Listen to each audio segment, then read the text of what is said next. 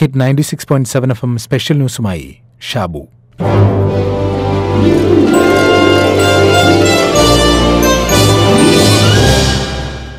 സമുദ്രനിരപ്പിൽ നിന്ന് വളരെ ഉയരത്തിലുള്ള ഒരു കുന്നിന്റെ മുകളിലായിരുന്നു ആ തിരുസഭ. മുമ്പെങ്ങോ ആ പ്രദേശത്ത് താമസിച്ചിരുന്ന ഗോത്ര വിഭാഗമായിരുന്നിരിക്കണം അത് പണി കഴിപ്പിച്ചത്.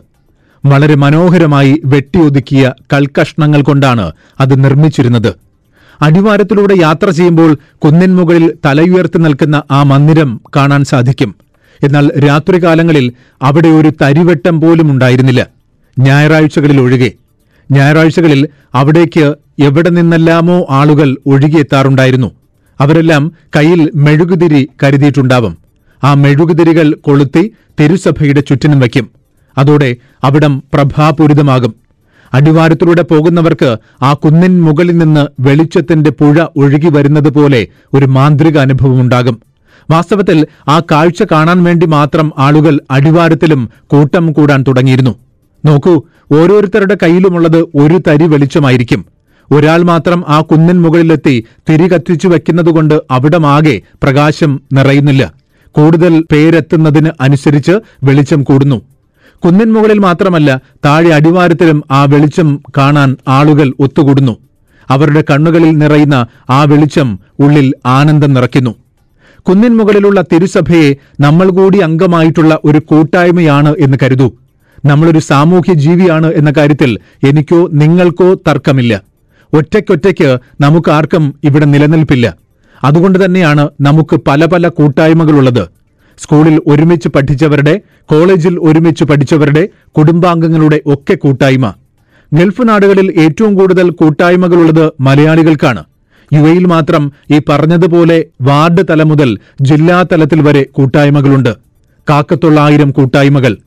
ആഘോഷവേളകളിൽ ഒത്തുചേരുകയും ഒരുമിച്ചിരുന്ന് ഭക്ഷണം കഴിക്കുകയും കലാപരിപാടികൾ അവതരിപ്പിക്കുകയും ചാരിറ്റി പ്രവർത്തനങ്ങൾ ചെയ്യുകയും ഒക്കെ ചെയ്യുന്ന കൂട്ടായ്മകൾ. എന്നാൽ കൊറോണ നമ്മളെയെല്ലാം വീടുകളിൽ പൂട്ടിയിട്ടതുപോലെ നമ്മുടെ കൂട്ടായ്മകളെയും പൂട്ടിയിട്ടു. പുറത്തിറങ്ങാനോ ഒത്തുചേരാനോ ഒന്നും കഴിയുന്നില്ല എന്ന സങ്കടം ഒട്ടുമിക്ക ആളുകൾക്കുമുണ്ട്. ഒരു തരത്തിൽ തുടക്കത്തിൽ പറഞ്ഞ കഥയിലെ പോലെ കുന്നിൻ മുകളിലുള്ള തിരുസഭയുടെ അവസ്ഥയാണ് ഇപ്പോൾ കൂട്ടായ്മകളുടേത്. അവിടെ ഒരു തരി വെളിച്ചം കൊളുത്താൻ സാധിക്കുന്നില്ല. എന്നാൽ ഈ കൂട്ടായ്മകളോട് താഴ്മയായി അഭ്യർത്ഥിക്കുകയാണ്. ഇപ്പോഴാണ് നിങ്ങളുടെ ഒത്തുചേരൽ അനിവാര്യമാകുന്നത്. പുറത്തിറങ്ങി ഏതെങ്കിലും ഹാളിലോ ഹോട്ടൽ മുറിയിലോ ഒത്തുകൂടാനല്ല. അതിനുള്ള ഓൺലൈൻ സാധ്യതകൾ വിപുലമാണ്. ആഴ്ചയിൽ ഒരിക്കലെങ്കിലും പരസ്പരം ഒത്തുചേരണം.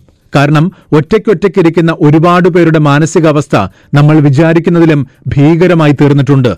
കൂട്ടത്തിൽ പലരുടെയും തൊഴിൽ നഷ്ടപ്പെടുകയോ ശമ്പളം വെട്ടിക്കുറയ്ക്കുകയോ ചെയ്തിട്ടുണ്ട്. ചിലപ്പോൾ ഭക്ഷണം കഴിക്കാൻ പോലും ബുദ്ധിമുട്ട് നേരിടുന്നുണ്ടാവും. അഭിമാനമോർത്ത് അതാരും പുറത്തു പറയുന്നില്ല എന്ന് മാത്രം. അതുമല്ലെങ്കിൽ കൊറോണയെക്കുറിച്ചുള്ള അനാവശ്യ ഭീതി ഉടലെടുത്തിട്ടുണ്ടാവും. അതുകൊണ്ട് കൂട്ടായ്മകളുടെ പ്രസക്തി ഈ ദുരിതകാലത്താണ് കൂടുന്നത് എന്ന് തിരിച്ചറിയണം. പരസ്പരം താങ്ങായും തണലായും നിൽക്കാൻ ആളുകളുണ്ട് എന്ന തോന്നൽ തന്നെ മതിയാകും പലർക്കും. ആശ്വാസവാക്കുകൾ ഈ സമയത്ത് ആന്റി ഡിപ്രഷൻ മരുന്നുകളെക്കാൾ ഫലമുണ്ടാക്കും. ധാരാളം കൂട്ടായ്മകൾ അങ്ങനെ ചെയ്യുന്നുണ്ട്. അതുണ്ടാക്കുന്ന ഉണർവ് പറഞ്ഞറിയിക്കാൻ കഴിയില്ല. കഴിഞ്ഞ ദിവസം കണ്ണൂർ മയിൽ പൂർവ വിദ്യാർത്ഥി കൂട്ടായ്മ അത്തരത്തിൽ ഓൺലൈനിൽ ഒരു സംഗമം സംഘടിപ്പിച്ചു.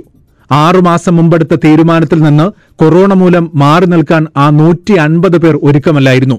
ഏപ്രിൽ പതിനാറിന് നടത്തേണ്ടിയിരുന്ന പൂർവ വിദ്യാർത്ഥി സംഗമം ഉദ്ദേശിച്ച അതേ പരിപാടികളോടെ രാവിലെ പത്ത് മുതൽ രാത്രി പത്ത് വരെ ഓൺലൈൻ പ്ലാറ്റ്ഫോമിലൂടെ നടത്തി. മയ്യിൽ ഇടൂഴി മാധവൻ നമ്പൂതിരി സ്മാരക ഗവൺമെന്റ് ഹയർ സെക്കൻഡറി സ്കൂളിലെ രണ്ടായിരം വർഷത്തെ എസ് എസ് എൽ സി ബാച്ചായ മില്ലനിയം സ്റ്റാർസാണ് കൊറോണ കാലത്തും പൂർവ വിദ്യാർത്ഥി സംഗമം നടത്തിയത്. ഒരു വർഷത്തെ കാത്തിരിപ്പിനൊടുവിലാണ് സംഗമത്തിനായി പത്തോളം രാജ്യങ്ങളിലുള്ളവരും നാട്ടിലുള്ളവരും ചേർന്ന് സംഗമം വിജയിപ്പിച്ചെടുത്തത്. നമ്മുടെ മനസ്സിന് രണ്ട് സാധ്യതകളുണ്ട്. ഒന്നുകിൽ വേസ്റ്റ് ഡംപിനുള്ള കേന്ദ്രങ്ങളായി മാറാം. അല്ലെങ്കിൽ മൂല്യസംഭരണ സങ്കേതങ്ങളാകാം. മാലിന്യങ്ങളിൽ നിന്ന് ദുർഗന്ധം വമിക്കുമ്പോൾ മൂല്യങ്ങളിൽ നിന്ന് സുഗന്ധം പരക്കും. വൃത്തിഹീനമായ സംഭരണികളിൽ നിന്ന് വൃത്തിയുള്ളതൊന്നും പുറത്തുവരില്ല ഉറവിടങ്ങൾ ശുദ്ധീകരിക്കുകയാണ് ഒഴുകിവരുന്ന ജലം ശുദ്ധമാക്കാനുള്ള മാർഗം. അതുകൊണ്ട് നമുക്ക് നമ്മുടെ മനസ്സിനെ വേസ്റ്റ് ഡംപിനുള്ള കേന്ദ്രങ്ങളല്ല മൂല്യസംഭരണ സങ്കേതങ്ങളാക്കണം. അതിന് ഒത്തുചേരലുകൾ അനിവാര്യമാണ്. നേരത്തെ പറഞ്ഞതുപോലെ നമ്മുടെ ഓരോരുത്തരുടെ കയ്യിലുമുള്ളത് ഒരു തരി വെളിച്ചമാണ്.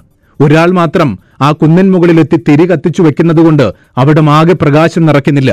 കൂടുതൽ കൂടുതൽ പേരെത്തുന്നതിനനുസരിച്ച് വെളിച്ചത്തിന്റെ പുഴ ഒഴുകി വരുന്നത് പോലെ ഒരു മാന്ത്രിക അനുഭവമുണ്ടാകും.